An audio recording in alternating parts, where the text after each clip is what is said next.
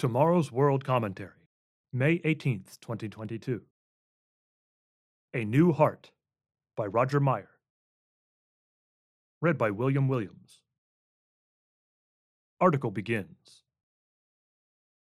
The news media buzzed with excitement in 1967 about a revolutionary operation that had just taken place in Cape Town, South Africa. This was the date of the first human heart transplant in history. Millions have heart problems. Sometimes our hearts simply wear out. Is a heart replacement the answer? In the decades since that first human heart transplant operation was performed by Dr. Christiaan Barnard, thousands more have taken place.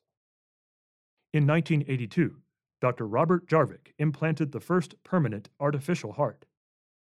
Today, more than 2,000 heart transplant operations are performed every year in the United States, with 2021 being a record breaking year, and a couple of thousand more worldwide. The names of many times that number of people are on a list waiting for a replacement heart to become available. Heart disease claims about 1 million lives annually and is the leading cause of death in the United States for both men and women. One in every four deaths is due to heart disease, according to the Centers for Disease Control. The heart is a real problem for mankind, and in more ways than one, mankind is in need of a new heart. Did you know that God offers a new heart to mankind? In a prophecy to ancient Israel, the prophet Ezekiel relayed the words of the Lord God, who said, I will gather you from the peoples, assemble you from the countries where you have been scattered, and I will give you the land of Israel, and they will go there and they will take away all its detestable things and all its abominations from there.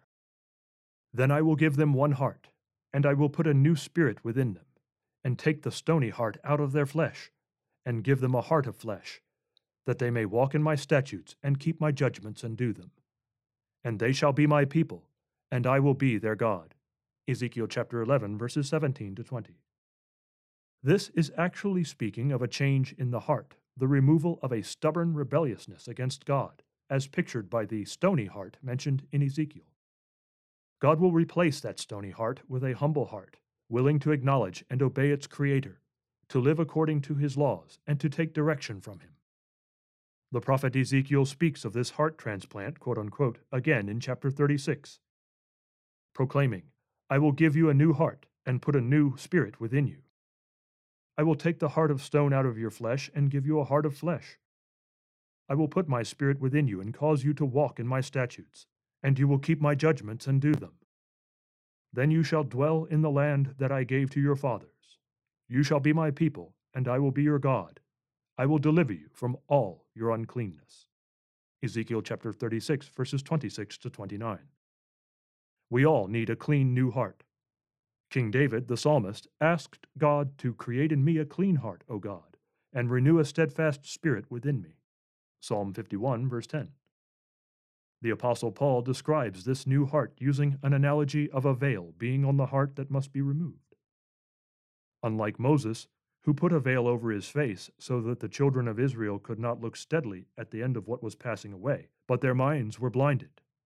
For until this day, the same veil remains unlifted in the reading of the Old Testament, because the veil is taken away in Christ. But even to this day, when Moses is read, a veil lies on their heart. Nevertheless, when one turns to the Lord, the veil is taken away. 2 Corinthians chapter 3 verses 13 through 16. This is describing the new covenant, having a heart changed at last to obey the Creator. End of article. Originally published September 24, 2013. Literature offer. To learn more about this important subject, read the Tomorrow's World magazine articles Is God Actually Real to You? and A New Covenant, and order our free booklet, Christian Baptism Its Real Meaning.